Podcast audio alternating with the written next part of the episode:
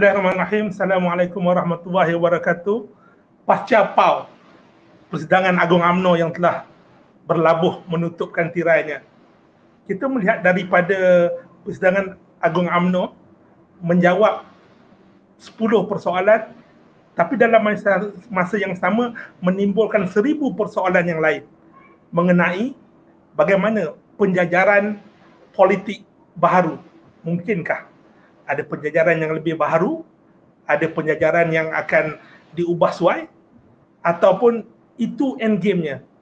Di mana kita melihat yang bahawa penjajaran politik baharu yang kita nyatakan ini akan mampu memberi kebaikan kepada rakyat yang teramai ataupun penjajaran politik baharu ini akan menjadi satu lagi uh, permainan ahli politik yang akan menyebabkan rakyat lebih derita. Kita tidak tahu.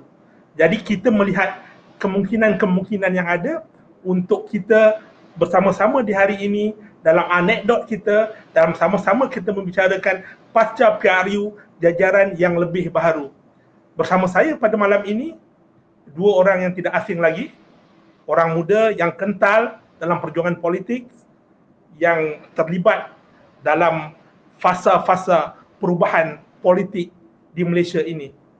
Yang pertama saya perkenalkan saudara YB Senator Yusmadi Yusof dan yang kedua saya perkenalkan adalah saudara Akram Shah Sanusi, penganalisis politik, orang lama yang pernah menyertai bersatu dan masak dalam usianya tentang hiruk pikuk politik pada hari ini. Saya mulakan bicara saya pada hari ini dengan memetik kata-kata Sun Tzu dalam The Art of War. In the midst of chaos, there is also an opportunity. Dalam hiruk pikuk, dalam segala macam kegawatan yang berlaku ini, masih ada peluang-peluang yang perlu diambil. Adakah kesempatan ini digunakan dengan baik oleh UMNO ataupun dengan kesempatan ini digunakan dengan cara yang uh, terburu-buru oleh UMNO. Jadi saya buka persoalan pertama saya kepada saudara YB Senator uh, Yusmadi Yusof. Saya bagi uh, sedikit ruang kepada YB untuk melihat apa yang berlaku dalam persidangan UMNO yang lepas dengan usul yang jelas no DAP, no Anwar, no bersatu. Noktah kalau mengikut usul di dalam persidangan Agung AMNO. Bagaimanapun, mereka akan kekal di dalam kerajaan sehingga pilihan raya yang ke-15. Bagaimanapun, mungkinkah penjajaran yang lain yang akan berlaku? Saya serahkan kepada YB Senator Yusmadi Yusof untuk membuka bicara kita pada hari ini. Dijemput dan dipersilakan. Uh, terima kasih uh, saudara Anwar uh, yang saya hormati uh, rakan saya Akram. Saya tak pernah jumpa dia sebenarnya. Sekiranya belum pernah jumpa. Selalu sempat tengok dekat masjid masjid bangsa. Dulu tengah arwah semayang Jumaat. Uh, dan juga saya bersempatan ini ingin kita sama-sama mendoakan afiah eh, kepada bapa uh, Said Munawar. Saya difahamkan tadi Said uh, ada WhatsApp saya. Beliau terpaksa pulang disebabkan oleh uh, kesihatan ayah beliau ya. Uh, Anwar, uh, terima kasih kerana memulakan uh, sesi ini dengan memetik kata-kata Sun Tzu.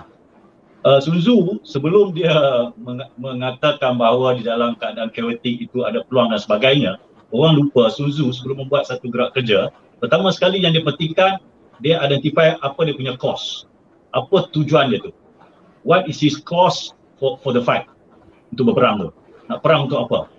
Agendanya apa? Lepas itu barulah dia identify kat mana battlefield dia tu. Jadi uh, saya rasa mengambil uh, konteks tersebut uh, Anwar, saya lihat apabila kita uh, bandingkan dengan apa yang berlaku di PAU baru-baru ini, saya melihat ia masih lagi uh, terkongkong di dalam uh, uh, konteks uh, kita panggil politik uh, kuasa. Iaitu lebih kepada uh, bagaimana uh, kita mau mengalahkan pihak-pihak tertentu. Pada keadaan biasa dia mungkin dipanggil dalam konteks Suzu yang Noah cakap tadi tu dia mungkin dalam konteks taktikal, strategi. Tetapi yang uh, kita lupa juga di dalam satu peperangan dia ada tujuan. Berperang untuk apa? Apa agendanya? Itu yang saya tengok uh, kurang dibincangkan.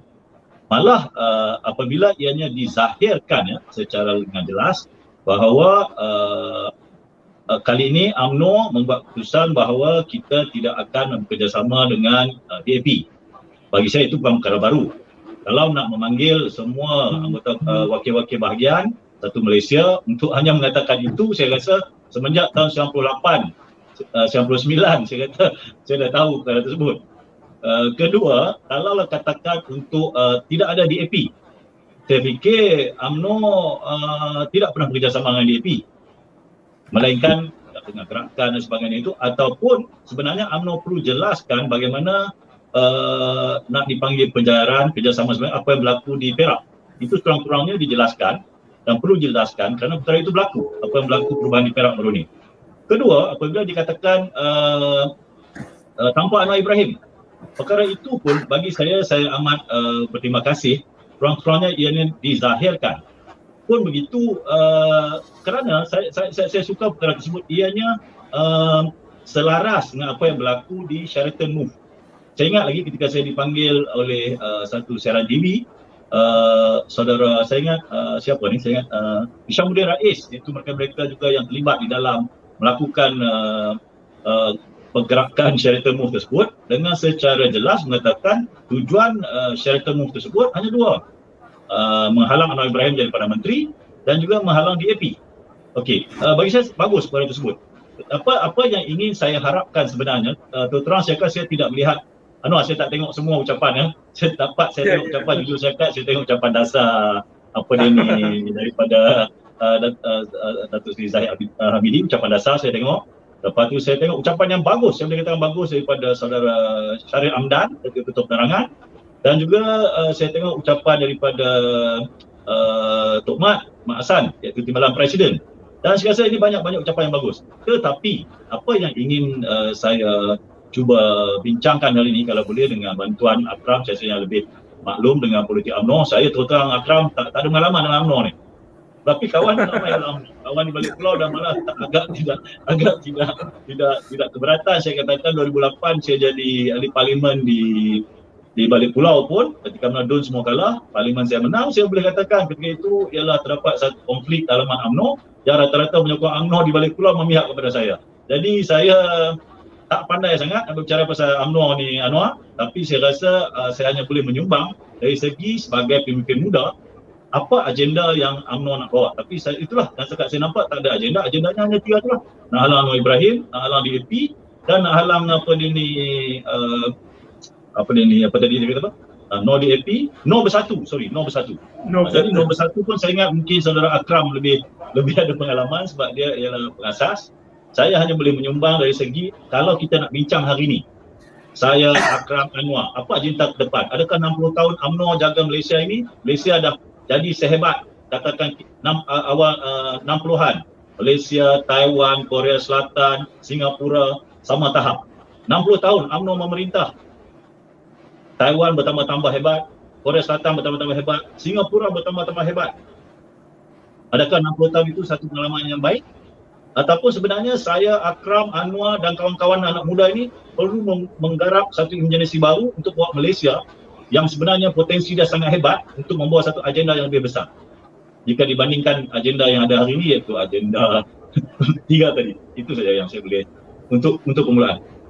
Okey, terima kasih saudara Yusmadi, YB Yusmadi kita di mana kita, YB Yusmadi jelas meletakkan idealisme dalam penjajaran sebagai uh, konteks penjajaran itu sendiri yang melihat yang bahawa penjajaran itu bukan soal kuasa penjajaran itu bukan soal untuk mendapat tahta tapi penjajaran itu lebih kepada idealisme bagaimana kita menggarap uh, dari segi penjajaran itu mampu memberi kebaikan kepada rakyat teramai sebelum ini kita sudah panggil uh, pihak daripada AMNO untuk memberi komen-komen mengenai pasca PRU uh, pasca persidangan Agung AMNO yang lepas.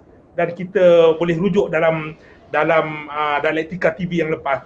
Uh, hari ini saya ingin bertanya kepada saudara Akram Shah yang yang saya percaya pernah terlibat dengan AMNO, pernah terlibat dengan Bersatu dan mungkin ada hal tuju yang lebih lebih baharu. Uh, penjajaran antara AMNO dan Bersatu berlaku dalam Sheraton Move dan ia berlangsung dan berjalan walaupun dengan tidak begitu baik namun segala jawatan pengagihan kuasa pengagihan uh, kepentingan di dalam JLC dalam soal kuasa dan juga uh, pengaruh berlaku. Tapi pasca PAU kita lihat seolah-olah keinginan untuk memudahkan uh, perhubungan itu seperti perlu disegerakan. Walaupun mereka menyatakan yang bahawa tunggu sehingga PRU yang ke-15 tapi seolah-olah tidak sabar untuk bergerak dalam percaturan dalam aturan yang baru. Pada pandangan saudara Akram Shah adakah penjajaran yang yang lebih yang dilakukan oleh AMNO ini suatu yang strategik kebaikannya untuk rakyat atau apakah bentuk penjajaran yang kalau saudara Akram Shah boleh nyatakan dalam pembuka bicara kita pada hari ini. Dipersilakan. Okey. Uh, Assalamualaikum. Terima kasih uh, Saudara Anwar, uh, YB, uh, Senator dan uh, juga uh, semua yang dapat menonton pada hari ini. Uh, saya amat berbesar hati lah sebab tiba-tiba saya jadi pakar UMNO pula. Tapi saya nak saya nak mungkin berbuka bicara di luar UMNO tapi juga dengan konteks PAU ni. Uh, saya ada perbandingan berbeza tentang apa yang berlaku di Sheraton Move dan juga dengan Bersatu. Kenapa uh, Bersatu tidak pernah secara sah uh, menyokong Sheraton Move.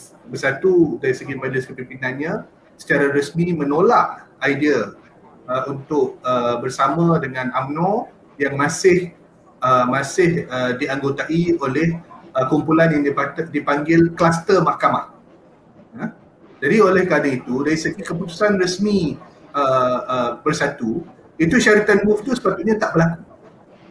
Dan bersatu sekarang sekarang bukannya sama dengan bersatu yang dulu. Bersatu yang dulu adalah satu parti yang ditubuhkan untuk menggantikan suatu parti yang sudah usang. Kita anggap UMNO pada masa itu dah sudah usang pada tahun 2016. Uh, keusangan UMNO itu bermula daripada kemuncak kehebatannya pada suatu pilihan raya 2004 uh, di mana dia dapat dominasi uh, Dewan Rakyat begitu rupa. Uh, dan akhirnya kata-kata Lord Alton dulu uh, absolute power corrupts absolutely. Ya maka mereka merasakan kekuasaan itu begitu absolut sekali. Uh, dengan Perdana Menteri yang baru dengan uh, majoriti yang tak pernah diimpikan sejak tahun uh, sejak sebelum mereka lagi. Maka uh, bermulalah ke, ke kejatuhan sebenar-benarnya UMNO uh, sehingga kita lihat tersungkur pada 2018. Tetapi bersatu yang yang uh, sekarang uh, pasca Sheraton Move adalah bersatu yang penuh dengan pengkhianat, pengkhianat. Uh, pengkhianat uh, kepada Tun Mahathir ada, pengkhianat kepada UMNO ada, yang puak mujahirin ni, mujahid, uh, muhajirin ni yang dikatakan, pengkhianat pada PKR pun ada. Dan lepas tu ada pengkhianat daripada parti-parti lain sebab tumpang sekaki. Jadi saya rasa agak mengherankan kalau tiba-tiba UMNO uh, bila melihat bahawa uh, parti bersatu merupakan satu parti yang uh, wujud untuk menggantikannya kini pula dipelopori dan uh, dipandu oleh mereka yang dianggap pengkhianat pada parti mereka sendiri. Saya rasa agak susah atau sukar untuk kita uh, fikirkan ini satu uh, uh, perkahwinan yang ataupun uh, di, sini tampak macam marriage apa dikatakan marriage of convenience lah. Sebab ada kemudahan yang didapatkan. Dan dari segi sifat UMNO juga sebagai parti, sebuah parti. Berbeza dengan sifat UMNO dahulu. Uh, kita kena ingat UMNO ni adalah UMNO yang hampir sama dengan UMNO yang kecundang pada 2018 ini bukannya UMNO yang membina negara selama berpuluh-puluh tahun sejak mereka yang memenangkan uh, uh, kita dari, dan membebaskan kita daripada Malaysia Union, daripada British dan sebagainya.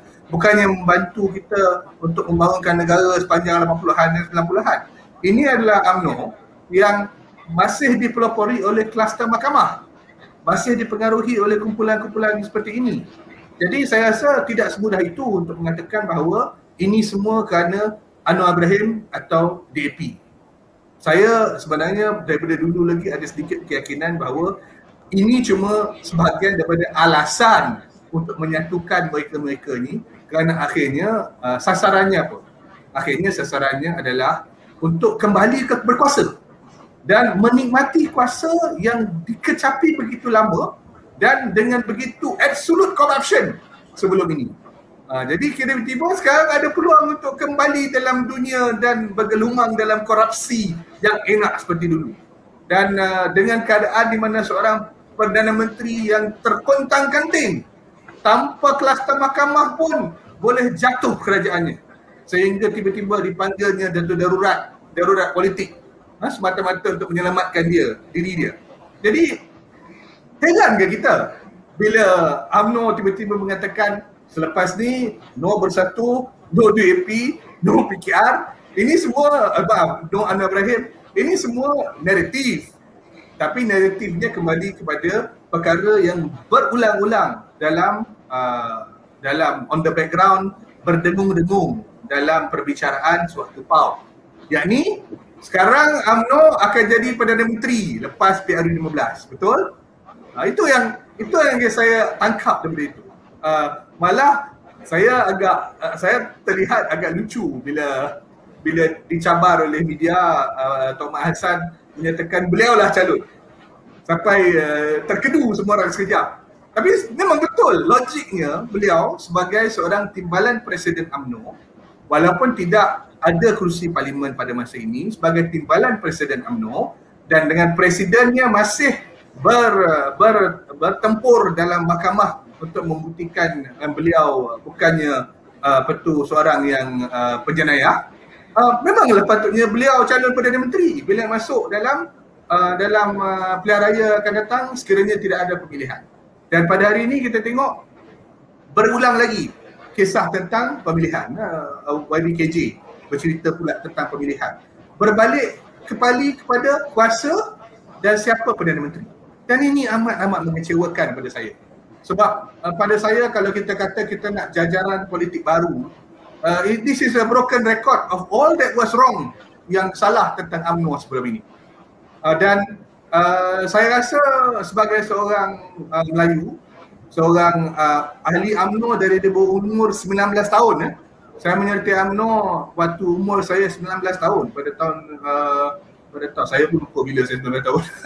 tahun 92 saya menyertai UMNO uh, dan dan uh, meninggalkan UMNO pada tahun 2016 bila kita tengok suara akar umbi daripada peringkat bahagian uh, mesyuarat AJK bahagian uh, maaf, maaf mesyuarat uh, agung bahagian di bawah usul usul tak diketengahkan ke pusat kerana takut takut pusat marah yang langkawi. Masa tu saya UMNO langkawi bawa usul yang mereka tak suka.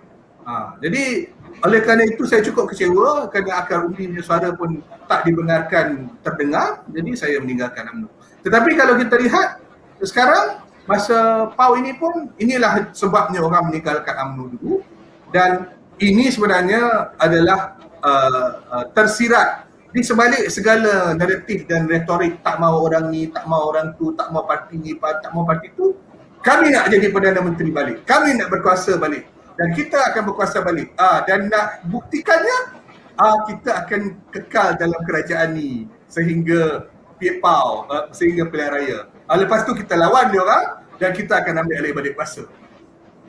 Maaflah saya saya nak kata lebih lebih kecewa lah. Maaf. Terima kasih Saudara Akram. saya balik kepada YB Yusmadi.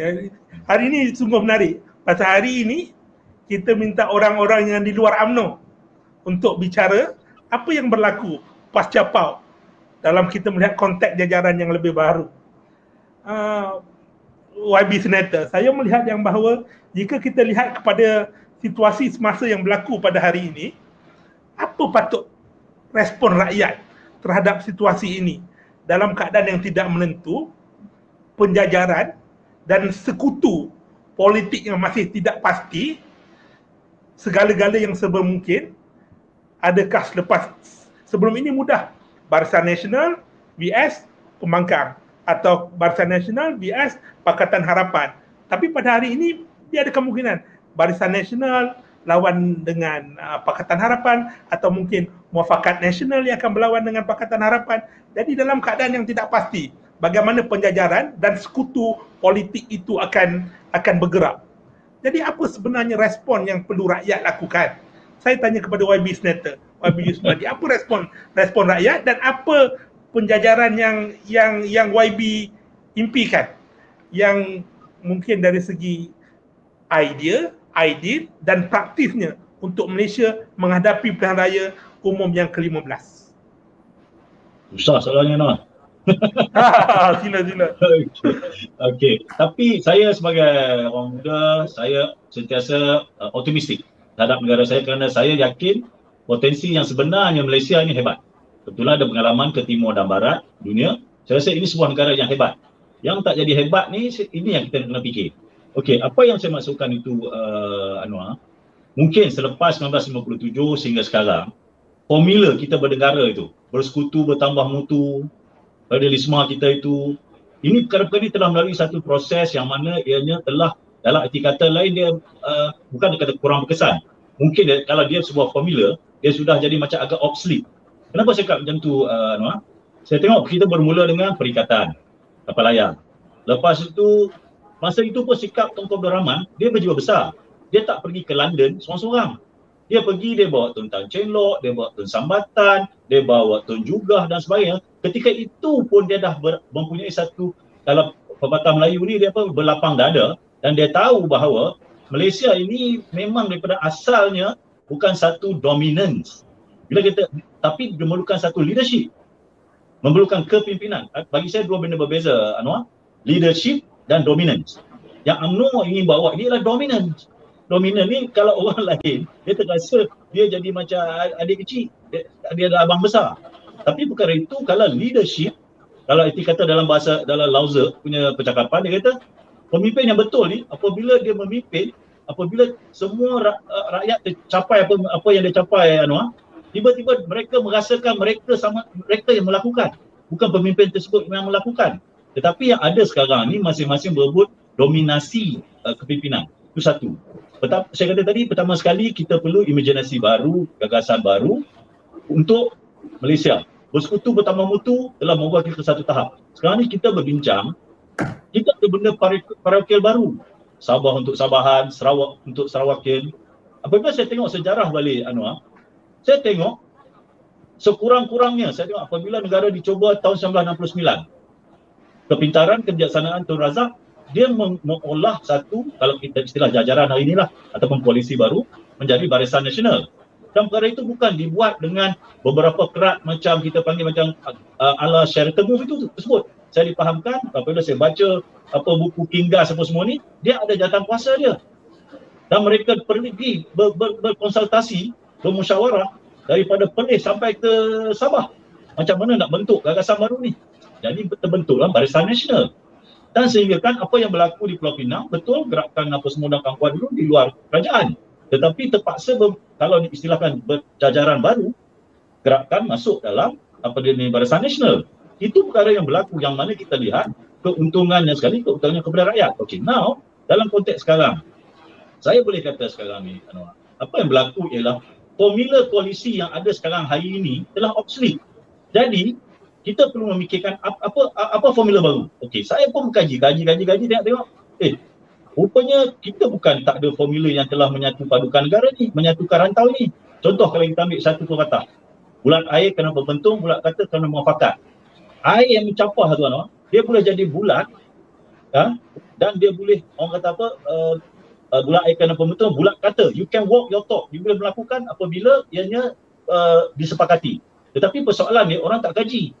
Buluh tu, apa sifat buluh tu? Buluh tu dia kuat. Tetapi dia tidak sekali-kali apabila air itu melalui buluh tersebut dia cuba convert dia cuba tukar air itu daripada air air air biasa jadi air kopi tak lepas tu air itu akan menjadi balik jadi maksudnya leaders selain daripada gagasan yang besar itu kita perlukan juga satu leadership yang sangat kompetent yang mana tidak ada macam saya tengok dalam PAU baru ni. Semuanya semuanya apa dia? Dia panggil uh, inferiority complex, under siege, habis dah orang Melayu, habis dah orang Melayu, habis dah orang Melayu. Seolah-olah kita tak bercakap what is the idea of justice of orang Melayu? What is the idea of development orang Melayu? Macam mana orang Melayu ni yang kalau teras di agama Al-Adu bil Ihsan, yang mana teras agama ni surah Al-Hujurat ayat 13 sampai surah 14 yang mana dia dah tahu Tuhan jadikan dia ni berkabilah kabilah laki dan perempuan untuk dia satu tujuan je dia tak ada pun dia kata nak mendominasi satu sama lain.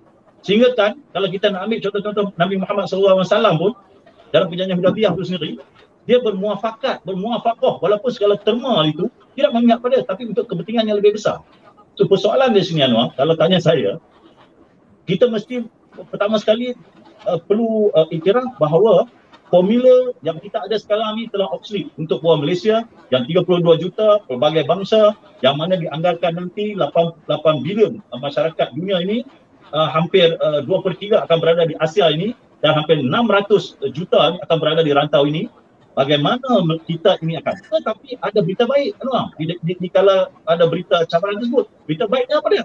Kita adalah satu-satunya negara di dunia yang mana major civilization orang Islam orang Cina orang apa dia ni apa lagi? Orang India orang Eropah orang Eropah. Yang menariknya itu selama 60 tahun kita berinteraksi. Dan interaksi kita itu Anwar bukan di fringe di mainstream. Dan the total effect of that interaction tu dibayangkan kalau dibuat dengan betul sinerginya dahsyat. Tetapi adakah benda ni berlaku selama 60 tahun. Yang kita bina ialah garis-garis silo. Garis-garis silo yang mana? Begini, begini, begini. Dia bukan interaksi. Yang saya nak cadang ialah Anwar, interaksi kolaborasi bukan emosi dan juga bukan bukan kolusi bukan korupsi. Tetapi apa yang berlaku hari ini saya tengok imajinasi tak ada. Jadi kita tengok apabila potensi sebenar yang ada di negara ini yang saya tengok dengan kekuatan mesti ada saya yakin kalau the core competence of the Malays orang Melayu the core competence of the Chinese the core competence of the Indian the core competence of other races dapat digarap dalam satu muafakat yang saya panggil ini yang saya nak nak, nak cadangkan ni. Kita tolaklah muafakat nasional ya, perikatan nasional. Kita buat muafakat rakyat yang betul-betul people oriented. Pemimpin yang betul yang percaya the wisdom of the masses dia akan bergerak mengikut kehendak rakyat. Dan hari ini saya percaya apa dia ni Anwar benda itu perlu muafakat nasional ni dia bercerita pasal kuasa. Perikatan nasional cerita kuasa. Dan saya pun kalau ini mungkin bunyi keterlaluan lah Trump kalau saya cadang saya tak pandai sangat benda-benda ni saya tengok nama ekonomi nasional. Kerajaan kaya, rakyat miskin. Nama petroleum nasional. Syarikat kaya, rakyat miskin. Dia kata uh, apa dia ni uh, national security, security nasional. Yang yang diinterminasi rakyat. So saya rasa perkara-perkara ini perlu di, diolah balik memerlukan satu apa reform pemikiran, satu paradigma yang baru yang mana kita perlu buat ialah people oriented. Hari ini COVID dia tak kenal bangsa, dia tak kenal kerajaan, tak kenal kaya miskin, rakyat kena. Tapi pemikiran yang ada hari ini saya tengok dalam PAU ke, dalam Perikatan Nasional, dia tak fikir benda-benda ni. Padahal bagi saya, saya nak tutup benda ini, uh, Anwar, COVID ni satu perkara yang saya rasa mengajar saya, dia sangat mengajar kita untuk apa yang kita berlaku al-adilu bil ihsan. Berlaku adil dan ihsan sesama kita. Al-adilu bil khis. Sebab dia dia tak ada tak ada tak, tak ada kau Amerika pun kau kena kau apa dia ni Zimbabwe pun kena tetapi pemikiran ekonomi itu pun tak ada digagaskan pemikiran politik pun tak ada dipersembahkan pemikiran sosial tak ada peradaban pun tak ada dan malah saat ini yang paling memalukan saya parlimen parlimen ni terbukti di dalam dunia tiga benda je. Parlimen, monasteri, universiti yang membina temadun manusia. Ni macam mana nak bina temadun di Malaysia? Parlimen pun tak boleh nak bersidang dan alasannya sangat memalukan. Jadi macam mana tu? Peluang ada the only country in the world where major civilization are interacting and the keywords is the mainstream. Peluang ada tetapi kepimpinan.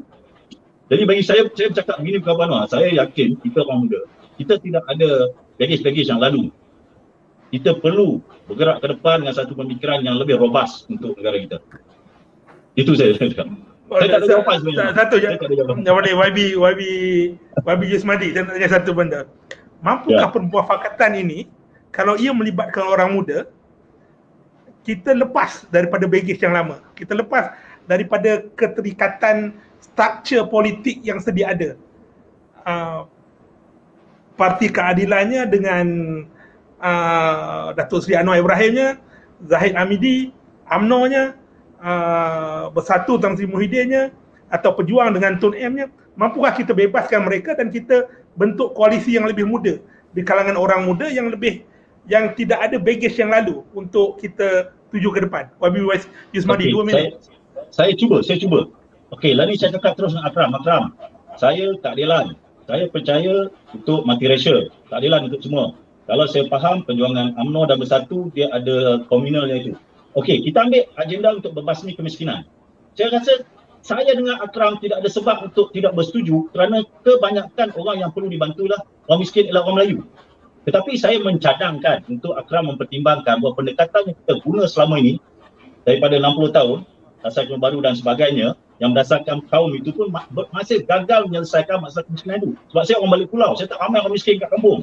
Mari kita cuba formula baru. Okey, saya perlu yakinkan Akram bahawa pendekatan baru ni mampu dan yang akan yang dapat kita bantu ialah orang Melayu Islam di kampung. Sebab secara statistik, secara numbers Anwar, saya tak boleh tipu. Ha, melainkan hari ni Anwar kata kat saya, yang paling miskin ialah kat Malaysia ni Cina. Kalau kita buat pelbagai kaum, yang akan menguntungkan orang Cina. Orang Melayu Islam tak tak tak tak takkan takkan kena. So jadi kebetulan pula apabila 2007 saya pulang daripada Amerika kita memang cakap new economy agenda based on needs kita masuk pilihan raya. Masa itu Datuk Sri Wan Azizah seorang sahaja yang uh, ada kursi kita. Memang Akram cakap tadi betul. 2004 memang the best uh, orang kata apa performance of UMNO. Masa itu kita di Matampau pun Wan Azizah menang sedikit saja. Kebetulan saya jadi guam untuk case uh, uh, election petition. Kita menang nasib baik ada Tok Imam Sepak Tung kalau dia tak Sepak Tung itu kita mungkin kalah jadi memang tapi kita masuk dari 2008 kita masuk dan Afrika 2 per 3. 2013 kita masuk dengan agenda yang sama juga. Uh, apa dia keadilan untuk semua uh, dan kita uh, dapat popular vote 52. Jadi apa yang saya, saya rasakan di sini apa ni Anwar? Sebenarnya pemimpin tidak bekerja dengan betul-betul kuat, tak bersungguh-sungguh dan saya rasa apa yang berlaku baru ni pun tak kena mengena dengan apa dia ni keperluan rakyat kehendak rakyat tu betul-betul permainan kuasa di atas saja. So bagi saya uh, Anwar, saya yakin mungkin Akram boleh bagi respon kalau mungkin boleh bagi. Saya rasa saya tak ada masalah langsung kalau kerja sama orang macam uh, sebab saya tahu dalam UMNO sendiri pun di kampung saya ramai orang bagus-bagus. Saya nak bekerja sama dengan ramai-ramai yang orang bagus dalam UMNO, orang bagus dalam MIC, orang bagus dalam PAS. Tetapi agenda tu kena jelas. Kalau dia kata agenda itu berasal dari Al-Quran, mari kita bahaskan. Kalau agenda itu berasal daripada satu nomenclature mana common law ke, kalau Anglo-Saxon mana ekonomi, mari kita bahas. Tapi saya rasa mesti ada titik pertemuan kalau agendanya itu ada yang jelas. Contoh macam kemiskinan tadi. Ini pandangan saya lah. Mungkin saya idealistik Anwar. Okey, saudara Akram. Penjajaran yang bagaimana saudara Akram? Dalam situasi yang berlaku pada hari ini, dalam ketidaktentuan, ketidakpastian, hiruk pikuk, pelbagai idea, pelbagai pendekatan, pelbagai solusi yang cuba ditawarkan. Namun bagi saudara Akram sebagai uh, saya kira masih muda, anak muda kalau kita bandingkan dengan senior politician yang ada di Malaysia. Penjajarannya bagaimana yang harus berlaku pada hari ini? Saya jemput dan persilakan. Terima kasih. Uh, mula sekali sebenarnya dari segi konteks Malaysia saya middle age bukannya young politician sebab umur saya separuh daripada umur Tuan Mahathir uh, tahun ni. okay. Alright. um, uh, saya, saya sebenarnya nak jawab uh, uh, uh, uh, uh, pertikaian dua pertikaian yang ditembulkan oleh saudara Yusmadi, uh, YB Yusmadi uh, dengan uh, satu uh, medical report yang keluar dalam Lancet uh, baru-baru ini tentang COVID-19. Laporannya adalah begini. Dan ini menekankan isu we are all in it together tak kira lah uh, bangsa dan juga tak kira demografi uh, betul uh, kaya miskin uh, bandar ke kampung dan uh, tapi kebanyak tapi fokusnya sekarang adalah gender dan juga dari segi ethnicity maksudnya perkauman dan juga uh, lelaki perempuan uh, dan juga tentang uh, institusi-institusi kita uh, sama ada institusi kita ni bentuk dia robohkan semua dan macam-macam lagi lah dan sebagainya lah untuk kita bangunkan semula. Uh, uh, artikel dalam Lancet ni yang dipetik uh, dalam uh, Akhbar The Star, uh, Akhbar The Star uh, uh, menyatakan bahawa di Malaysia uh, published by uh, uh, Benedict Lim uh, di Malaysia uh, tidak ada apa tu perbezaan dari segi uh, mangsa COVID-19 19 berdasarkan kaum. Uh, dia berbeza dengan US. US, Amerika Syarikat, African American dari segi proportion, dari segi percentage memang dari segi demografi nampak terlampak sangat lebih ramai mangsa COVID-19 daripada African American di Amerika Syarikat. Tapi di Malaysia yang katanya tidaklah sedevelop dengan Amerika Syarikat, kita tidak ada perbezaan dari segi ethnicity dan gender. Maksudnya bangsa tidak menjadi penentu sama ada kita mangsa uh, COVID-19 atau tidak dari segi kematian. Dan sebab yang diberikan adalah kerana kita mempunyai infrastruktur uh, kesihatan yang bukan sekadar tidak memilih dalam uh, merawat ikut kaum. Malah kita punya institusi kesihatan punya punya hebat. Orang asing yang pergi ke institusi kita pun dilayan sama baik dengan dengan dengan apa tu rakyat yang lain. Uh, jadi dia punya ethnicity issue dia tu sampai ke bangla-bangla pun ada keadilan dan kesamaan dalam institusi kita. Dan inilah hebatnya Malaysia. Average death rate pada orang yang kena infection COVID-19 negara lain adalah antara 1 to 2%. Di Malaysia antara yang terendah 0.4%. 0.4% aja yang fatality alhamdulillah setakat ni. Maksudnya kita punya sistem kesihatan kita hebat. Ha, jadi adalah mungkin institusi yang kita kena robohkan dan bangunkan balik tapi saya rasa saudara Babi Ismadi bahaya ni kalau kita kata nak robohkan semua. Ini dah tengah menyelamatkan air kita ni. Dan dia tidak ada fikir tentang etnisiti uh, Okey, berbalik kepada uh, apa juga yang dikatakan tentang masa depan dan juga tentang Melayu dan masa depan Melayu dan sebagainya. Soal sama ada uh, uh, ekonomi ni kita kena ethnic race based ke apa ke, uh, saya uh, tak suka buat perbandingan dan perdebatan di dalam konteks Malaysia. Saya yakin di Malaysia dan ini pernah ditunjukkan dalam laporan Tan Sri Abu Kasim uh, yang terlibat dalam SPRM dan integriti. Tan Sri Abu Kasim pernah uh, menunjukkan di satu convention uh, uh, ekonomi uh, Melayu dan negara pada 2018, beliau menunjukkan bahawa punca sebenar kegagalan DEB adalah ketirisan dan sehingga yang beliau rasakan penilaian beliau yang betul-betul sampai ke bawah adalah uh, manfaat daripada DEB adalah 4% daripada berbilion-bilion daripada segala usaha-usaha uh, dan dia punya weightage lebih kepada usaha pendidikan. Usaha pendidikan okey. Tapi kontrak uh, dia pergi ke tempat lain. Tetapi dia tidak menekankan isu itu sebagai isu ethnicity. Dia tidak mengatakan isu itu adalah kerana isu kaum. Sebab apa? Sebab ada ketirisan tu pergi kepada toke-toke yang bukan Melayu. Ha? Jadi isunya adalah korupsi. Isunya adalah sistem tu diseleweng oleh orang-orang yang tidak bertanggungjawab. Ha? Jadi saya rasa daripada kita terlalu banyak berbincang tentang kaum, kita kena tumpukan kepada musuh semua kaum.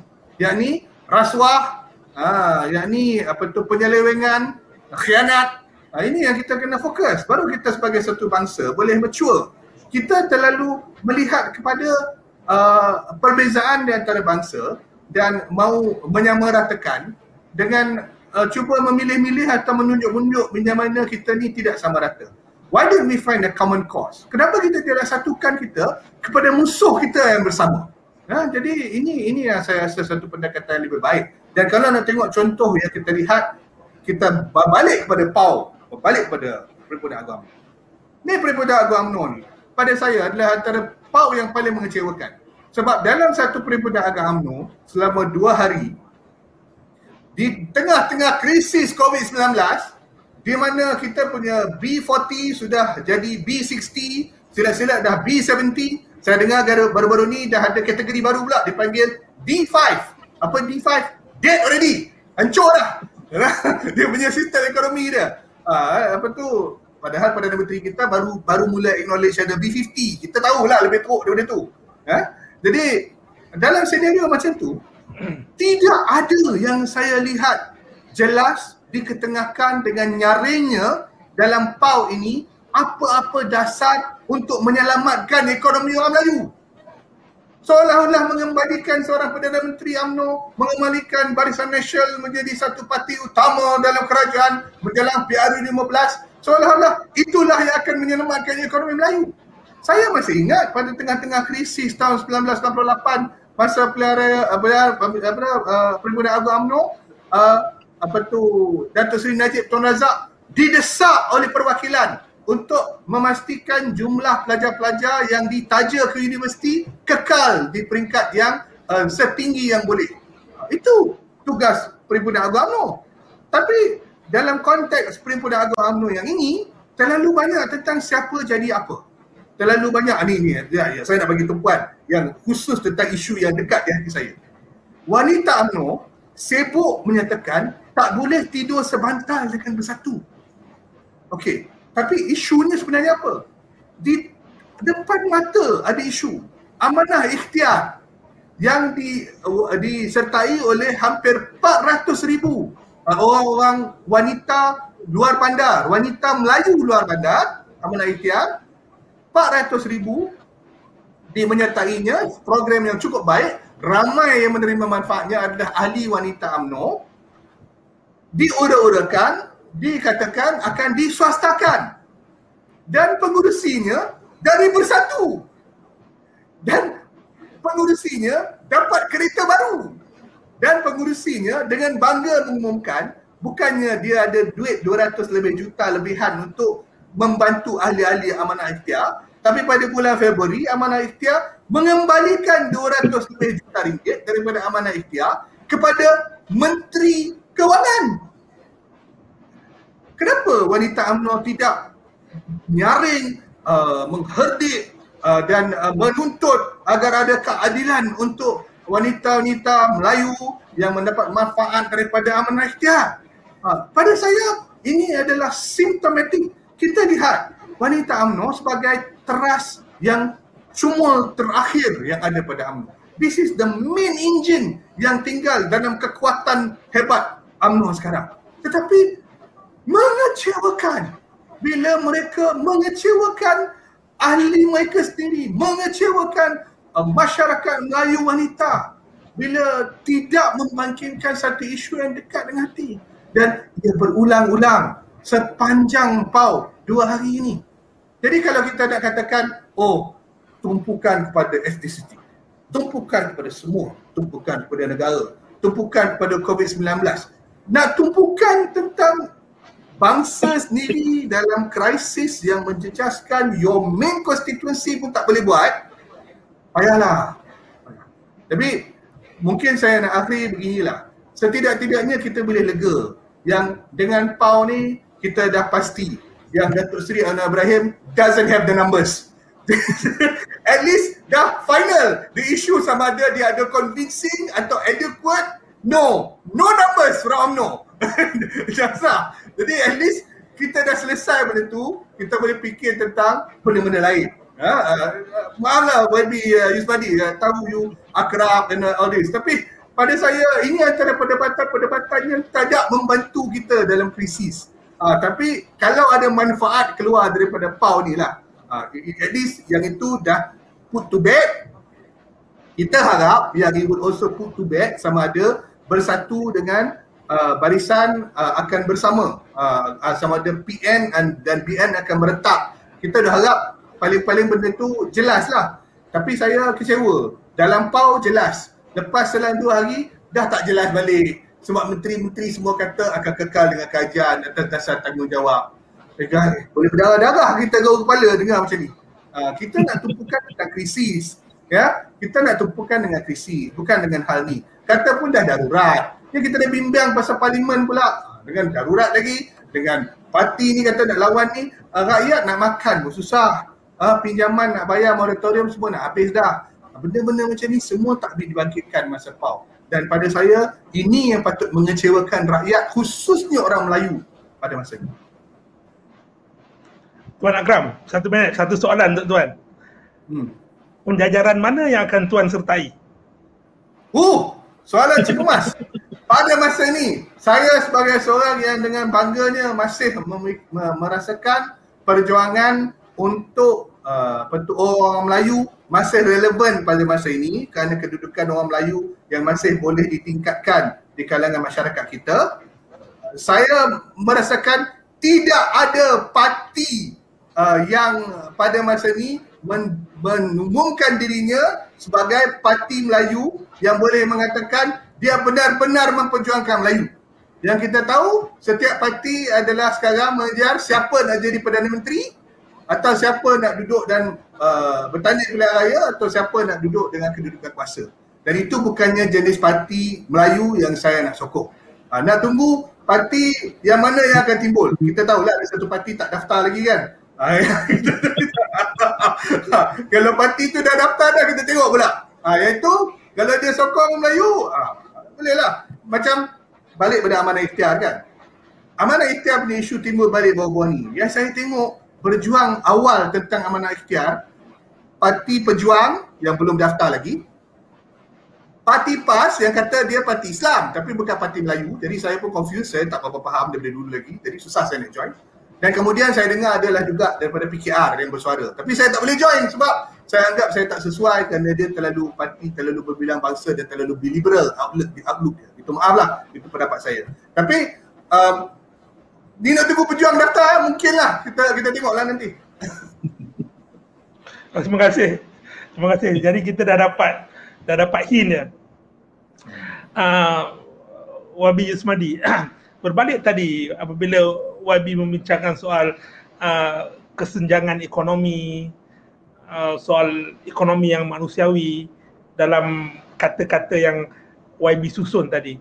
Uh, saya melihat yang bahawa penjajaran politik yang yang yang berlaku seharusnya memberi manfaat kepada rakyat terbanyak. Seharusnya penjajaran politik ini bukan soal kuasa, bukan soal who will become next prime minister tapi dia adalah persoalan sejauh mana penjajaran baru ini mampu untuk mengangkat kebajikan rakyat, mampu membela kebajikan rakyat, kepincangan ekonomi mampu dipulihkan, kesenjangan ekonomi mampu dirapatkan. Apa formula yang YB ada? Okey, Anwar, saya bercakap dengan sedikit pengalaman sajalah. Tak banyak pengalaman sangat, tapi ada pengalaman di Dewan Negara dan Dewan Rakyat sekarang uh, sedikit sebagai peguam. Saya melihat di Malaysia ni kita bukan bermula dengan nol lah, bukan bermula dengan kosong. Kerana suatu ketika apabila kita merdeka, banyak perkara yang kita bina. Contoh, di dalam bidang saya, bidang uh, perundangan contohnya. Kita antara uh, apa fraternity perundangan yang dihormati di Commonwealth. Dan mungkin tidak terlaluan, mungkin di dunia juga. Banyak ketika itu ada hakim kita dijemput uh, ke ICJ dan sebagainya. Kedua, kita punya agenda ekonomi suatu ketika, ini saya bagi kredit, ketika mana agenda dasar ekonomi Melayu uh, digagaskan sebagai saja krisis berlaku, ianya telah berjaya membantu uh, perkara-perkara yang tak ramai uh, apa dia ni rantau ini dapat lakukan. Persoalan-persoalan saya timbulkan ini uh, ialah uh, Anwar, pertama sekali untuk sesuatu agenda itu berjaya pada pengalaman, uh, pengalaman saya, capacity kapasiti negara itu perlu uh, berada di satu kapasiti yang kompeten. Jadi kenapa saya tegaskan state ataupun negara bukan NGO, bukan uh, pihak uh, perniagaan, bukan pihak individu kerana di dalam membentuk uh, menentukan kita panggil delivery uh, of public goods menyampaikan apa manfaat rakyat kalau manfaat rakyat itu dalam konteks ini contoh tentang kemiskinan kemungkinan sekarang ni rakyat uh, apa ni berdepan dengan isu ekonomi, rakyat berdepan dengan isu keselamatan. Contoh di Lahad Datu itu dia isu dia keselamatan. Kalau di balik pulau ialah isunya ialah isu apa ni hak hartanah. Sebab isu property rights. Jadi yang boleh menyampaikan manfaat rakyat ini, public goods ini dengan baik pertama sekali ialah state. Kerana dalam business of public policy untuk membuat kebijakan, dia bukan business of NGO. Malah dalam agak tidak keterlaluan, dia bukannya business of political party. Political party hanya ada ruang untuk membina dasar apabila menjadi kerajaan iaitu state. Itu pertama sekali. Jadi maksud saya Anwar, pertama sekali Malaysia perlu membina uh, negara state yang ada capacity. Bila dia ada capacity, dia kena ada satu perkara yang maha penting iaitu trust. Dia tak boleh ada uh, trust deficit, kepercayaan. Apa maksudnya kepercayaan? Kepercayaan itu didapati melalui pilihan raya. Siapa yang dipilih? Kerana dia ada istilah dipanggil the consent of the governed iaitu mereka yang dipilih itu bukannya rakyat yang bagi kebenaran bukannya sekarang ni pelik pula orang atas pula dia tukar kebenaran boleh boleh pilih parlimen tak pilih parlimen. Dia tak tahu parlimen itu sebenarnya tuan. Dia adalah rakyat. Bukan kerajaan. Sebab tu definisi parlimen itu tiga dalam pasal 44. Yang diberitahu agung, Dewan Negara dan Dewan Rakyat. Tak termasuk pun kerajaan dalam definisi 44 tu. Tapi hari ini balik. Kerajaan buat tentukan boleh tak boleh. Kelakar. Sebab itu di parlimen pun kita perlu reform. Mana boleh ada menteri eksekutif jaga parlimen. Parlimen ni kena independen. Sebab itu jadi jadi kelang kabut. Satu. Yang kedua Anwar, yang saya tengok apabila dah ada negara yang kuat untuk menyampaikan apa manfaat rakyat public good sini, kita tak boleh buat sampai macam hari ni. Berapa duit nak belanja pun tak ada apa tanggungjawab. Berapa duit nak apa keputusan pun nak buat pun tidak ada apa dia ni uh, sekatan. Jadi sekatan tersebut mestilah apa dia panggil keluaran undang-undang, rule of law. Bukan rule by law. Sebab tu hari ini saya kelakar, keluar agak lucu bila kawan-kawan katakan, oh kita boleh berimpun. Uh, tetapi kalau kerajaan kata tak boleh, tak boleh lah. Dia itu itu rule by law. Rule of law dia sehingga ini saya katakan yang di Hutan Agung itu sendiri pun ketika mana dia nak menentukan siapa yang akan jadi Perdana Menteri apa semua, dia berdasarkan pasal perlembagaan. Tapi itu orang kata pula kenapa Stephen kalau meningkan kes dulu di dalam keyakinan ni dalam dewan. Kenapa di Perak keyakinan ni di, dalam istana. Kenapa sekarang ni di pusat pula keyakinan dia di dalam apa dia ni di istana juga. Yang ini saya katakan di sini itu inovasi, kreativiti, kepimpinan yang ditunjukkan oleh apa dia ni yang diberitahu agung untuk menyelamatkan krisis tersebut yang masih lagi kita panggil merujuk kepada rule of law tuan-tuan. Jadi nak bina sebuah negara ni kalau hari ni rule of law kita tak dihormati, sistem peranangan kita tak diyakini. Sebab itu ada isu kalau dalam konteks saya bila orang buat perjanjian pelaburan apabila dia panggil ada uh, venue for dispute resolution. Tempat di mana pertikaian nak diselesaikan kebanyakan memilih ke Singapura tak memilih ke negara kita. Ini kita jangan bercakap sama-sama kita. Biar kita kalau kita nak kata kita bagus pihak orang luar kata kita bagus. Bukannya saya puji Anwar Anwar puji saya. Itu kita shock sendiri.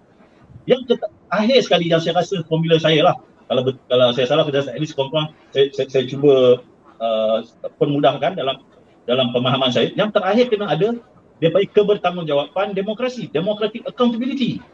Sebab sekarang ni apa berlaku di negara-negara yang mengambil demokrasi ini dia menggunakan proses demokrasi untuk kepentingan dia.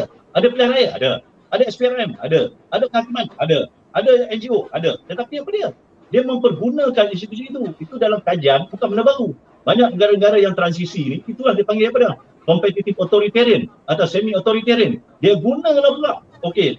Kebebasan media mana ada kalau saya tak tahu kalau tak akhir Akram ke siapa ke kita Akram keluar dalam mainstream media kita pun tak tahu juga kalau nasib baik ada ada ada online internet apa dia media apa ni eh, terima kasih banyak dekat dialektika jadi uh, pertama sekali uh, yang saya katakan tadi kita mesti bina kapasiti. Nak bina kapasiti ni pasal modal insan. Adakah yang kita angkat di dalam proses politik kita hari ini? Politik hari ini saya kena kita kena fikir Anwar, adakah proses berpolitik kita hari ini berparti-parti begini telah membentuk satu kapasiti yang betul untuk memimpin negara. Sebab itu hari ini ada yang buat, buat lawak apa dia? Parti Komunis di China, cara dia pilih pemimpin dia macam Xi Jinping itu, tinggi sekian, temperament sekian, intelek sekian, boleh proses yang lain. Ada di negara lain, di negara seberang, dia sekarang memilih, dia tengah membina generasi keempat. Sebab dia tahu pemimpin generasi keempat dia sekarang tak sama hebat macam pemimpin generasi pertama dan kedua dia. Sebab itu sekarang dia tengah sibuk membina itu. Kita di sini bukan saja sibuk membina, membina kuasa. Tak kisahlah kalau sijil palsu pun nak jadi menteri. Tak kisahlah ada kira rasuah pun nak jadi menteri. Tak kisahlah apabila kalah pilihan raya pun parti ditolak polisi ditolak pun nak bentuk kerajaan juga. Bayangkan kita punya tak ada dah tak ada sifat malu tersebut. Okey. Saya ulang balik rule of law. Adakah kita benda baru? Tidak, asasnya dah betul. Jadi kita kena pastikan pengamal undang-undang yang apa dia ni yang bagus jaga supaya tidak ada pendakwaan terpilih. Saya kebetulan uh, dapat sikit pengalaman ketika di di, di, di, di Dewan Negara. Terkejut saya. Dewan Negara ni yang dicadangkan oleh Reid Commission ini sebagai badan penyemak paling tinggi paling tinggi. Maksudnya kalau Dewan Rakyat buat keputusan tak betul, kita boleh semak. Alhamdulillah baru nak bermula, baru buat senat reform, reformasi Dewan sikit, baru buat tukar-tukar speaker baru habis, abolish habis semua. ini, ini saya cakap, dalam 22 bulan itu, saya sini saya bukan nak pertahankan rekod uh, 22 bulan tuan tuan banyak juga kelemahan-kelemahan, kecuaian-kecuaian yang perlu uh, kami terutama walaupun saya tak ada dalam kabinet atau Suwana Ibrahim tidak tidak sehari pun dalam kabinet kabinet dipimpin oleh orang lain dan tim yang lain malah tak ketahuan saya kata yang dicadangkan oleh parti saya siapa nak jadi menteri kabinet pun bukan kita dapat. Padahal ketika itu semua bertanding atas atas tiket parti saya logo parti saya. Yang parti yang dulu 20 tahun lalu dibina sebagai sebuah parti nyamuk tiba-tiba ada kekuatan untuk mengalahkan uh, parti terhebat di dunia itu parti UMNO yang tak pernah kalah Barisan Nasional tu Anwar bagi saya ini memungkinkan bayangkan kalau konteks yang sama Anwar tadi Anwar dalam soalan Anwar tadi apa formulanya bayangkan kita anak muda hari ini kita melihat cara berpolitik hari ini salah. Kerana apa yang wujud ialah hari ini value, betulkan saya, value untuk memilih pemimpin di dalam parti politik dan di luar politik berbilion million. Million. Itu tak campur lagi pergaduhan tahun 98 Datuk Seri Ibrahim dan juga rejim yang tak suka ini. Berapa bilion dah kita dah labur kat situ. Habis tenaga kita, habis sumber kita. Tetapi orang Melayu, orang kampung, Cina di, di nelayan, orang India di estate, masih lagi miskin. Tak mana yang hebatnya kita ni? So bagi saya agak tidak keterlaluan. Saya rasalah uh, Anwar kalau saya nak nak bagi semangat dekat kawan-kawan yang tadi Akram kata umur 40-an kan, saya pun meet juga 40-an. Bagi Nabi Muhammad sallallahu alaihi wasallam bermula dia rasa umur 40. Tiga tahun pertama dia secara sir. Lepas 43 baru dia nak Jabal Nur. Lepas tu bila dia cakap dia dah mesej kebenaran, baru orang tak suka kat dia. Dan 63, 20 tahun tu dia rancang. Mula nak berhenti juga Anwar. Tapi bila tengok sejarah dia Akram, rasa tak boleh berhenti. It is no more an option, it become an obligation. Terutama saya, kita budak kampung, anak orang biasa, dapat apa dia ni harapan. Inilah kita untuk buat kebaikan. So bagi saya, uh, kita berpeluang, Anwar, saya rasa dialektika menggunakan platform macam ni. Biarlah kita berbincangkan perkara-perkara bukan perkara yang kita panggil sentimen. Tapi kita bincang benda yang argument. Kita bukan berbincang perkara-perkara yang remeh peti. Biar kita bincang benda-benda yang agenda bergerak ke depan. Dan saya rasa potensi budak-budak saya tahu Akram lama saya kali pertama jumpa Akram. Saya jumpa ramai budak UKUC ramai saya kenal. Saya dapat nikmat daripada mereka-mereka hebat. Adalah Benan Omar, Rafizi, Nick Nazmi semua kawan-kawan Akram. Sebab saya kebetulan belajar di dalam negara. Tapi apabila saya tengok rakan saya daripada muda lagi tak bercita-cita memikirkan apa yang bagus. Walaupun Akram kata dia sekarang baru apa ni apa nak aktif politik. Tapi saya tahu ini generasi ini ketika itu kita dah fikir dah macam mana nak menyumbang Tiba-tiba keluar-keluar krisis 98. Saya baru graduate masa tu Anwar. Baru graduate 98. Dah berfikir nak menyumbang ni. Keluar-keluar krisis. Oh dah macam ni dah pula. Habis tenaga. Tak apa buat juga. Tapi poin saya ialah kita uh, saya yakin uh, Anwar saya optimistik. Formula tu ada sebab Malaysia ni saya rasa kita bukan Zimbabwe, kita bukan Bangladesh, kita bukan Myanmar. Pengalaman negara-negara transisi, uh, saya nak tutup, saya nak bagi uh, semangat juga kepada kawan-kawan. Saya dah tengok di Ukraine, Orange Revolution jatuh regime. Kerja sama. Lepas itu ke apa dia ni Zimbabwe. Tiba-tiba Mugabe naik balik sebab apa? Parti yang mendorong perubahan tersebut berpecah. MDC jadi MDC tu um, MDC Cenggerai dan MDC ni dia berpecah macam kita orang serang kat dalam tiba-tiba dia berpecah kat dalam Mugabe is still Mugabe sebab tu saya tulis artikel siapa Mugabe Indonesia he still Mugabe he's not even change lepas tu apa dia ni uh, di mana saya di Tunisia saya tengok walaupun anak adah dah kuat tetapi ter, terpaksa bekerjasama dengan mantan presiden dulu Siksi sebab sebab ada sebab-sebab security Hatta tak keterlaluan saya katakan Aung San Suu Kyi walaupun kita tak bersetuju dengan dia dari layanan dari Rohingya untuk dia menentukan kestabilan dalaman tu dengan keadaan etnik konflik dalam Myanmar itu tak mudah. Tak mudah. Sebab itu bagi saya, kita di Malaysia ini, saya tak cakap benda tu mudah macam ABC, lagi kita sangat berhati-hati tetapi pengalaman kita ada, kita mati ratio. Lepas tu pula ekonomi kita pula komposisi pun dah lain. Tadi saya kata formula bersatu bertambah mutu. Federalism. Kalian kena fikir federalism 2.0. Sebab rakan-rakan di Sabah Sarawak dah fikir. Tapi saya uh, uh, rasa benda tu Anwar sebab bapak saya dah pilih nak mati di di Sabah walaupun saya orang Pulau Pinang. Saya tak pernah ke Sabah pun tapi nama saya nama orang Sabah. Yusmadi bukan nama orang Pulau Pinang. Jadi sebenarnya ketika itu kita telah punya perasaan. Tapi siapa yang membina jaring-jaring silo ni yang Melayu kena lebih Melayu, yang Cina kena lebih Cina, yang India kena lebih India. Saya rasa saya kaji kita orang muda MBM, Majlis Belia Malaysia pun presiden yang pertama orang India dan lebih tua daripada kerajaan Malaysia 1947. Saya ke Sarawak, saya nak speaker dewan yang pertama pun orang India, bukan orang Melayu Melanau. So bagi saya kat mana kehilangan kompetensi kita, keyakinan kita untuk ke depan dengan kehebatan uh, Malaysia ni yang pelbagai bangsa, pelbagai agama. Tetapi apabila saya setuju dengan Akram apabila kita menyatakan tadi contoh saya cakap nak kuatkan kapasiti saya tak cakap pasal bangsa. Nak ada rule of law saya cakap tak cakap pasal bangsa. Sebab itu apa yang saya kata muafakat rakyat itu tadi itu dia lebih mementingkan agenda yang kita bersama agenda kemiskinan, agenda ekonomi, agenda keselamatan, agenda kesihatan. Jadi di situ kita tak cakap pun siapa lebih Melayu, siapa lebih Islam. Dan dalam konteks ini uh, Anwar saya nak, nak, nak, nak simpulkan kita perlu banyakkan capacity building saya rasa tak ada pilihan. Capacity building maksudnya pembinaan generasi. Sebab itu saya lebih suka kita bercakap hari ini uh, ikram ke kita orang muda, kita bukan future leaders. We supposed to lead now. Sebab Greta Thunberg umur 16 tahun, dia nak cakap saya climate change, dia bukan kata dia future leader. I'm a leading now. You leaders, you buat tak betul, you, you step down. Sebab itu kadang-kadang saya tengok pemimpin sini datang kat kita, you sabar, you future leader. Future kena tunggu lah. Tapi bagi saya tak apalah hidup kat atas. Kita buat kerja lah kan. So bagi saya Anwar, saya nak yakinkan kawan-kawan saya kata walaupun saya bukan seorang politik, saya hanyalah seorang footballer terjebak sebab reformasi. Saya tak pernah mimpi pun nak jadi orang politik. Tak. Saya betul uh, Akram, jujur cakap, saya tak pernah terlibat serta-serta pelajar UKEC ke apa, saya tak pernah. Saya just another footballer but be careful with footballer. Uh, dia ada dia ada team player, the moment they cross the box, dia akan be very dangerous. Dia akan score. Terima kasih Saudara Yusmadi. Saudara Akram, krisis 19 krisis 1998 ada yang melihat kita mengutip pengalaman-pengalaman dalam meniti krisis 1998 sehingga kini ada yang menyatakan yang bahawa krisis 1998 hingga kini adalah dekad yang dibazirkan oleh Malaysia persoalan saya 2021 hingga 2030 2030 hingga 2040 adakah dekad ini akan menjadi dekad emas bagi bumi Malaysia ini. Kalau ia akan menjadi dekad emas bagi bumi Malaysia ini, apakah bentuk muafakat? Apakah bentuk penjajaran? Apakah bentuk koalisi? Apakah bentuk kesepakatan yang perlu wujud dalam kita menepani cabaran dalam kita meniti dekad yang akan kita panggil dekad emas Malaysia ini?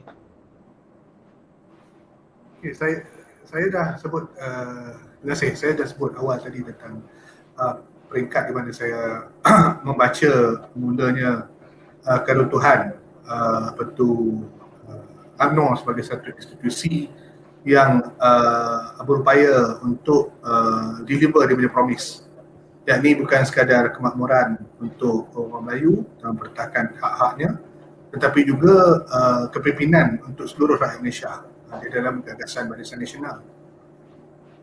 Saya melihat 2004 kerana kita lihat juga dari segi prioritis keutamaan-keutamaan yang diberikan uh, mula uh, pudar mula daripada 2004 kerana sudah tidak ada ras tidak ada kerisauan so, yang mereka ni boleh ditukar ganti sebagai satu gagasan politik. Jadi kalau kita lihat juga uh, apabila tahun 2008 kita lihat ada berlakunya the first setback pada UMNO yang betul-betul setback dari Barisan Nasional dengan uh, kalahnya lima negeri um, 5 plus 1 dan kita ingat walaupun uh, Tun Dr. Mahathir pada masa itu tidaklah keluar tidaklah terlibat dalam apa tu dalam uh, uh, uh, apa tu uh, pakatan yang pakatan rakyat yang menentang uh, Barisan Nasional tetapi beliau secara aktifnya menolak uh, Barisan Nasional pada tahun 2008 jadi part of the success adalah juga the shifting of the votes pada masa itu dan cabaran yang diberikan pada masa itu juga adalah uh, loss of focus uh, daripada uh, memfokuskan isu-isu dan menyelesaikan isu-isu rakyat dan juga menyelesaikan isu-isu orang Melayu kepada rasuah kepada kepentingan individu-individu dalam kuasa. Dan dalam masa itu pun kita dah tengok ada satu kesinambungan pendapat di antara kumpulan dalam UMNO atau kumpulan di kalangan Barisan Nasional yang pada masa itu daripada masa itu pun dah menyokong Tuan Mahathir menentang idea ni um, dengan apa tu pembangkang. Yang ni corruption dia dah sampai ke tahap di mana dia tak boleh diterima dan corruption ni adalah simptomatik kepada peralihan perhatian daripada penumpuan kemakmuran rakyat kepada kemakmuran peribadi individu dalam kuasa. Yang dulu ni banyak retorik. Tapi retorik itu sebenarnya bersandarkan sedikit kebenaran kerana ada slippage. Ada slippage beransur-ansur kita tengok semakin dimaafkan. Tapi kemuncak pertamanya antara tahun 2004 dengan 2008. Lepas 2008, uh, kita tengok walaupun Tuan Dr. Mahathir menyokong, uh, tetapi rakyat sudah mula sedar there is something wrong. Keperhatian rakyat dan ketelitian rakyat kepada isu-isu uh, yang uh, melarat menyebabkan walaupun dengan sokongan Tuan Dr. Mahathir, 2013 sebenarnya bukanlah satu recovery untuk Barisan Nasional. Dan selepas 2013, kita tengok keruntuhan langsung apabila terdedahnya skandal YNDB. Dan daripada itu terburainya isu-isu yang kini kita lihat dalam kluster mahkamah. Dan kita tengok ada jajaran baru pada masa 2016, 2017 menuju pada kemenangan satu gagasan baru pada 2018. Itu jajaran baru. Itu jajaran baru. Tetapi mungkin ada satu discomfort di kalangan semua pihak pada masa itu kerana um, again to some extent 2018 adalah a marriage of convenience untuk menolak a marriage of convenience untuk menolak um, untuk menolak uh, uh, sokongan um, uh, kepada Najib Tun Razak dan juga menolak uh, kluster mahkamah yang kita gelarkan sebagai kleptokrat pada masa itu yang merupakan simbol di mana rakyat tidak lagi dipedulikan, tidak lagi diutamakan uh, tetapi uh, kemenangan kekuasaan dan juga uh, kekayaan peribadi menjadi penumpuan oleh kluster-kluster ini. Sekarang kita lihat bila ada kita tidak ada kesenangan di antara mereka pada tahun uh, 20 kita tengok kejatuhan Pakatan Harapan. Sepanjang tahun 22 bulan tu kita harus menerima ada ini yang saya uh, rasa mungkin tidak akan disertai oleh ramai ya. Minta maaf YB ya tapi uh, uh, kejatuhan Pakatan Harapan adalah tanggungjawab semua. Kenapa? Sepanjang 22 bulan tu tak pernah saya tengok seorang Perdana Menteri uh, diminta meninggalkan jawatannya. Kita tak kira lah sama ada ada janji atau tidak ada janji. Undermine by your own party. Ha? Tapi underlying that apa dia? Underlying that adalah uh, satu ketidakselesaan kerana kita disatukan untuk menolak orang. Kita bukan disatukan kerana ada satu kepercayaan yang ada kesatuan polisi atau kesatuan uh, kekitaan di kalangan kita. That was a mistake. Yang menjadi padah lagi adalah manifestonya ditulis terlalu ambitious sehingga kan susah nak dicapai. Lagi ironi, bila Pakatan Harapan jatuh, di kalangan penulis-penulis manifesto yang utamanya, khususnya Datuk Dr. Rais Hussein dan Wan Saiful Manjan, masih bersama Tazri Bahidin dalam Perikatan Nasional. Ah, itulah antara khianat paling khianat sekali. You know, you are the cause of the problem. Rakyat marah sebab janji lebih-lebih. Bila-bila parti ini jatuh, you boleh duduk dekat situ lagi. Ya. Jadi, um, okay, sekarang kita dah sampai ke tahap bila kita nak cari jajaran baru. Kita tidak boleh lagi duduk dalam senario di mana satu uh, dan di Malaysia, trik dia adalah coalition politics. Trik dia coalition politics. Dan kalau kita tidak ada coalition, memang tidak boleh menang. Dan dinamik coalition politik ni sekarang dah jadi semakin meruncing. I mean, pada saya lah, Perikatan Nasional sekarang dah jadi tak viable tanpa UMNO. Kenapa? Sebab PAS ada blok dia sendiri. Bersatu sudah bukan lagi Parti Melayu.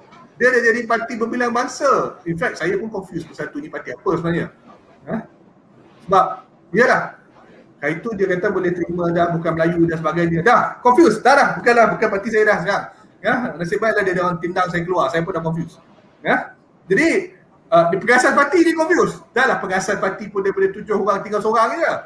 Tak heran lah kan jadi pelik macam tu. Jadi, jadi sekarang parti dia tu Tak lengkap.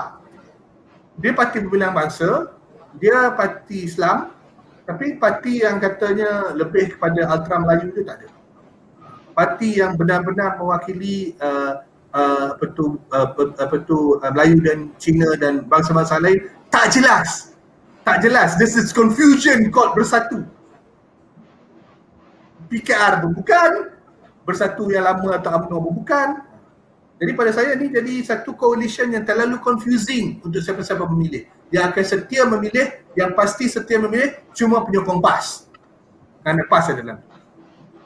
Jadi yang tinggal sekarang yang nampak viable adalah Pakatan Harapan dan uh, Barisan Nasional. Tapi dua-dua ada masalah sendiri. Kenapa? Tanpa bersatu, tanpa bersatu, the right side of politics tidak diwakili dengan lengkapnya, selengkap-lengkapnya di dalam uh, apa tu Pakatan Harapan.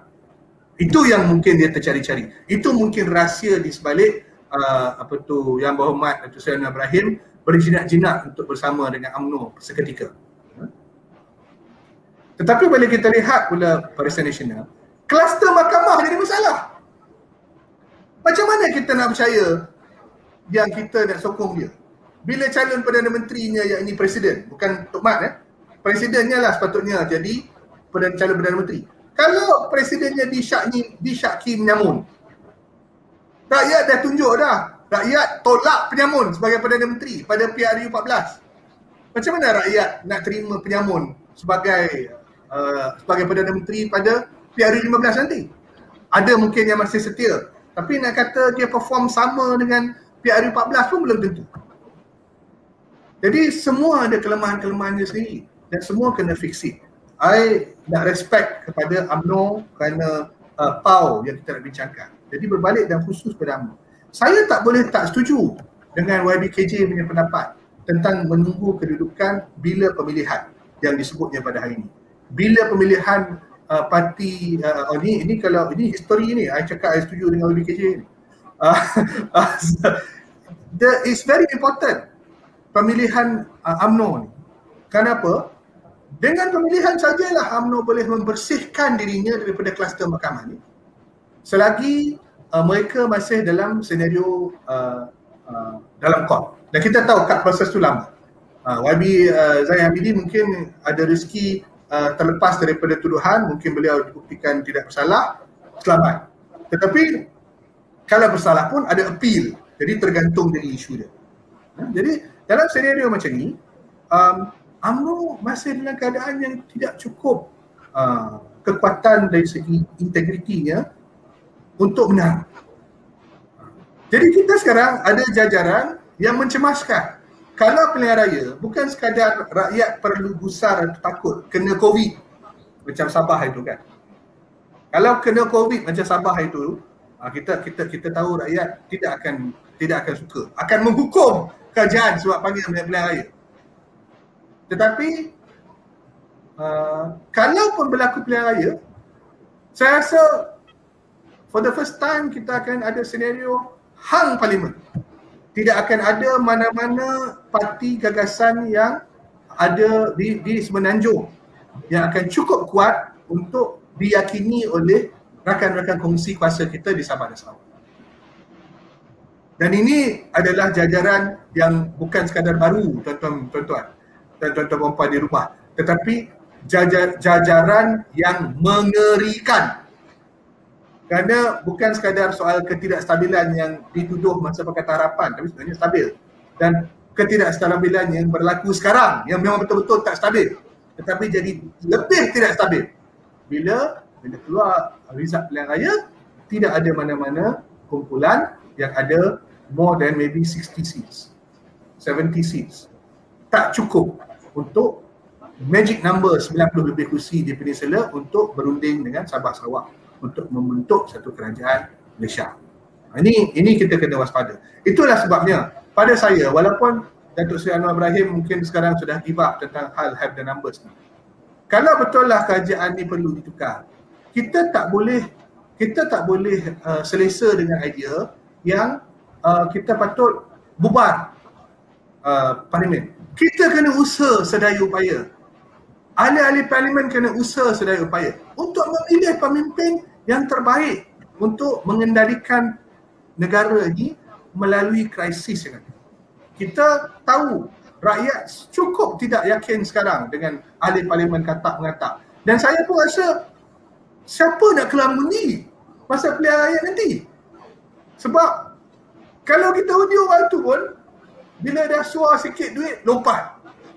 Malah pada saya lah parti yang menang ni sudah salah parti yang kempen dia kita akan tukar betul tukar uh, betul perlembagaan tak boleh lompat-lompat uh, antara parti lepas uh, apa masa lepas pilihan raya. Benda-benda macam tu sekarang dah jadi sensitivity pada rakyat. Keyakinan kepada kepimpinan politik itu sudah tidak ada. Jadi itu harus diyakinkan kembali dan kalau tidak kita akan ada jajaran lebih baru yang akan membuktikan yang rakyat sudah tidak ada keyakinan lagi pada mana-mana gagasan yang ada sebagai pilihan mereka menuju pilihan raya. Terima kasih kepada saudara Akram Shah. Panjang lagi kita nak bicarakan tapi malam terlalu singkat untuk kita pada hari ini.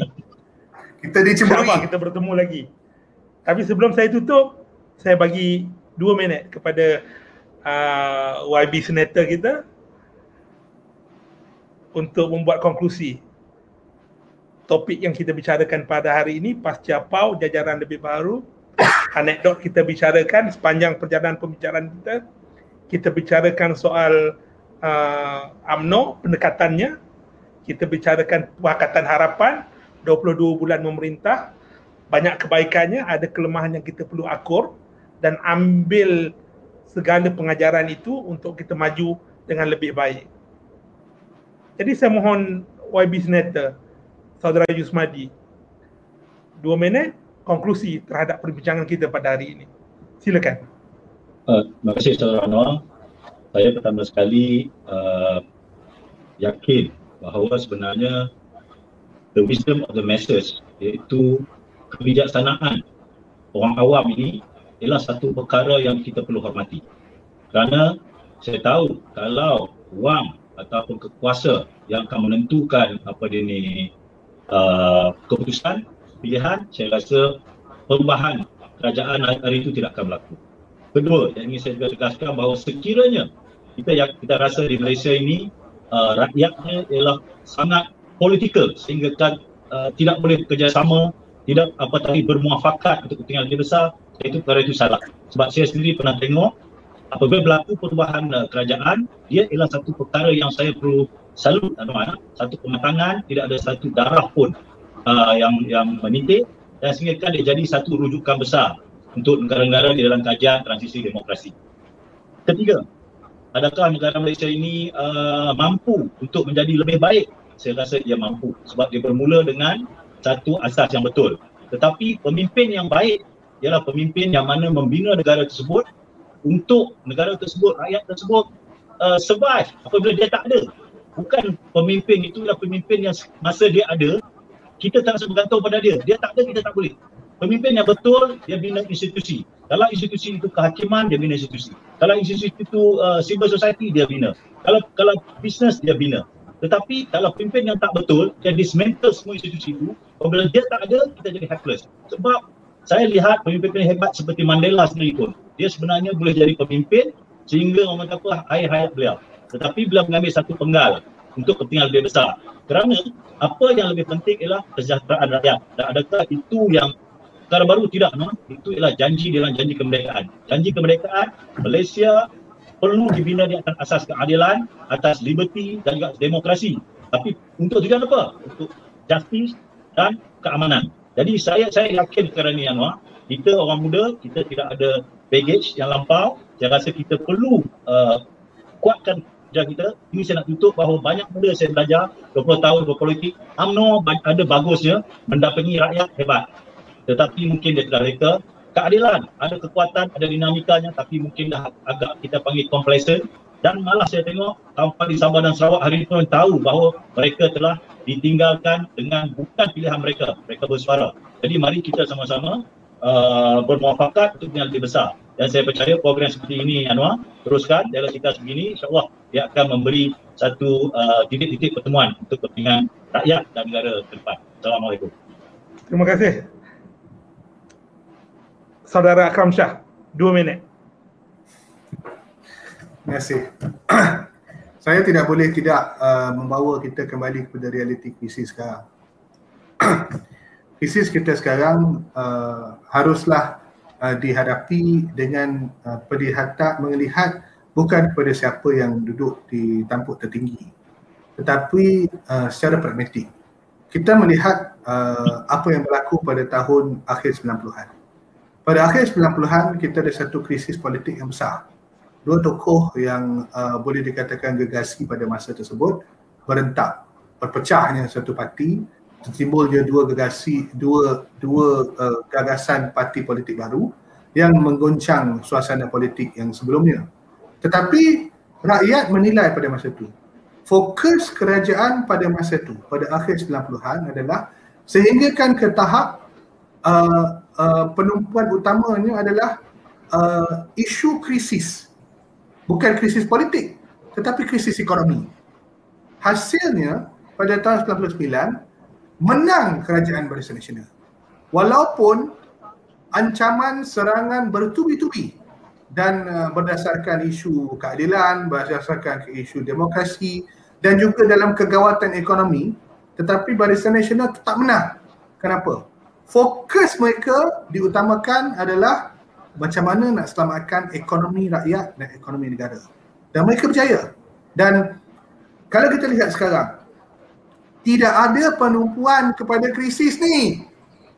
Penumpuannya adalah semata-mata kepada siapa nak jadi kuasa, uh, uh, orang-orang uh, yang berkuasa. Dan mengecewakan saya juga tidak ada mesej-mesej yang utuh daripada kepimpinan UMNO yang pada masa paunya untuk mensyuarakan ayat. Tidak ada kempen besar-besaran. Semua ahli UMNO mestilah uh, daftar untuk vaksin. Tak ada. Mana dia? Uh, pernyataan-pernyataan seperti itu yang untuk menyelamatkan rakyat. Tidak ada. Jadi kalau ini berulang-ulang dalam senario yang kita lihat di seluruh kepimpinan kita. Kita lihat kenapakah cuma selain daripada uh, Tan Sri Muhyiddin sebagai PM dan bagi KJ sebagai menteri yang in charge, kenapa Tun Dr. Mahathir seorang saja yang paling visible membenarkan dirinya diraga, diperagakan mengambil vaksin. Sah berkempen untuk orang daftar dan ambil vaksin. Inilah yang menyebabkan beliau kekal relevan. Sebab beliau relevan menangani masalah krisis sekarang. Kalau ada pemimpin-pemimpin yang apa tu sekarang ni yang bersaing untuk kita minta maaf lah Tan Sri Muhyiddin saya terpaksa tolak tapi sekarang tugas beliau jadi dapatlah injection untuk meyakinkan rakyat. Tapi yang mana yang lain ni untuk menumpukan yang krisis ni harus ditangani COVID-19 dan ekonomi. Ha, kalau ada senario macam tu kita nampak baru boleh kita kata orang tu hebat macam Mandela. Terima kasih. Terima kasih saya ucapkan kepada YB Senator Yusmadi Yusof. Terima kasih saya ucapkan kepada saudara Akram Shah Sanusi. Suka saya untuk memetik satu pepatah Cina. Sekiranya kita bersatu hati, pasir yang kuning mampu kita ubah menjadi emas. Anekdot pasca PAU, jajaran lebih baru, kita mengharapkan agar parti-parti politik orang politik lebih berjiwa besar kerana soal yang berlaku di bawah ini soal kemiskinan, soal kesenjangan ekonomi, soal pengangguran, isu COVID-19, isu peniaga-peniaga yang yang tertekan adalah isu yang real pada hari ini. Kita mengharapkan penjajaran yang lebih baru ini penjajaran yang meletakkan rakyat di hadapan.